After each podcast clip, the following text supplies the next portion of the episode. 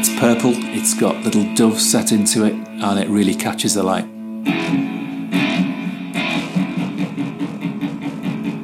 I bought a bass uh, from the internet because I thought it looked really cool, and so that's my favourite looking guitar, although I can't play it very well. So I think it looks cool, but I don't make it sound cool.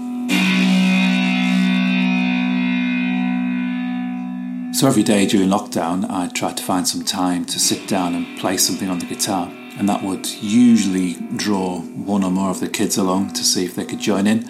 And it became a daily thing where we'd all try and get together and uh, play a song or two. A C up here, and then anything else. And that was a really nice time, even if just for 10 minutes, just to thrash out some uh, loud rock music. It was, uh, it was a good stress buster. So uncool. No, we can't play this. Yeah, I mean, like, we should be playing. During the pandemic, I saw my home life as a place of refuge. Yeah. It was a safe place and it felt good to be at home. Right, so try that again.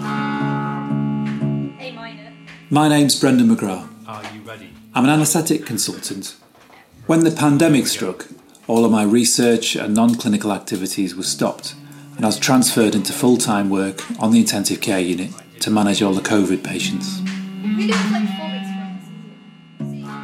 I had an idea in January that COVID was going to be a problem, and I think by February we realised it was going to be big. In Manchester, we were two or three weeks behind the pandemic. When I looked at what was happening in London, I thought, oh my god. So during the pandemic, my days fell into a fairly typical pattern. The shifts were typically 12 hours, but they always started before 8 o'clock and they always finished after 8 o'clock. So there was probably about three months where it was full on, and I think it passed in a bit of a blur. It was a bit like Groundhog Day, where you'd go into hospital and we were counting up how many patients had been admitted overnight and then making plans for where we were going to put everyone and who was going to look after them. I've never worked in a war zone or a field hospital or anything like that, but it felt like it was a relentless, constant barrage of new admissions who were really sick, who needed a lot of care. Most people who admitted to an intensive care unit with COVID end up on a ventilator. That means you're given drugs to sedate you and you're placed into a coma, and a breathing tube is inserted either into your mouth or into the front of your neck, and you're attached to a ventilator which takes over your breathing.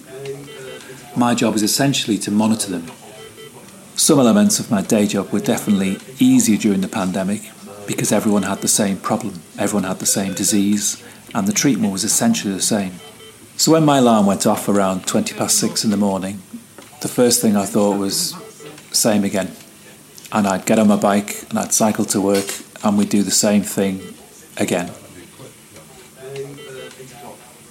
Part of the attraction of working in intensive care, it's a high octane environment the intensity was made a lot worse by the PPE that we had to wear, which necessarily consisted of a tight fitting face mask, usually masks that would usually be used in industry, that were clamped to your face for two or three hours at a time while you were wearing visors, headgear, and two or three layers of protective clothing, which meant the environment was hot it was difficult to hear, it was difficult to talk to your colleagues, difficult to talk to patients, and it was pretty stressful. You could see the marks on people's faces from the face masks. Some of our staff had to have time off work to let their noses and their faces recover from the pressure sores from the masks.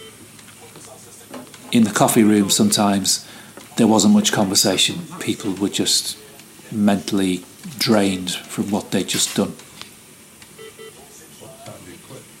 When a patient has been on a ventilator for a number of weeks, often what I have to do is insert a tracheostomy, which is a temporary tube in the front of the neck, which allows us to continue to give help from the ventilator, but the patient can be a lot more awake and sometimes wide awake.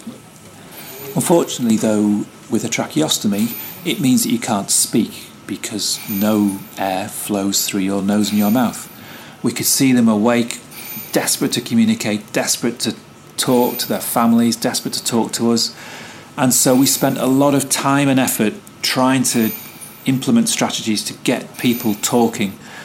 I've been working on different ways of introducing a new gas flow to the back of your throat, which sounds a bit weird, but actually can get patients to speak who are still attached to a ventilator.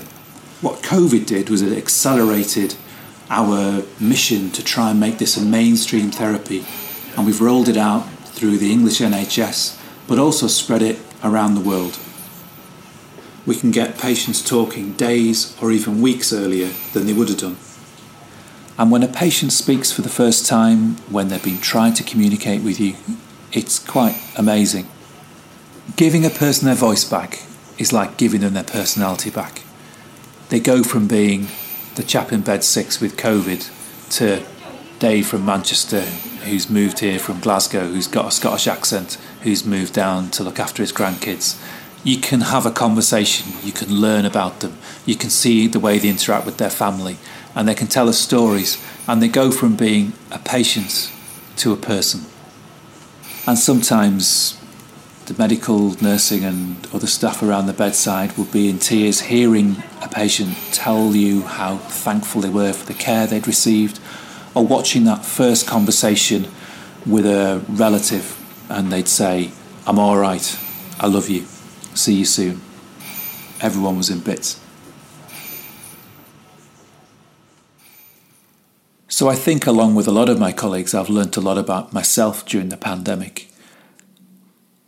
I always thought that I could rise to a challenge and rise to an occasion, but now I know I can.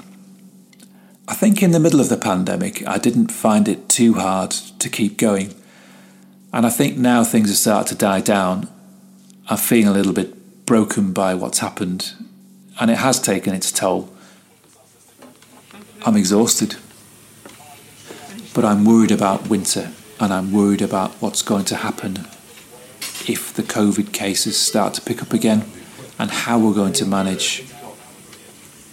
I think the most worrying thing is the uncertainty in that I don't know quite how it's going to turn out.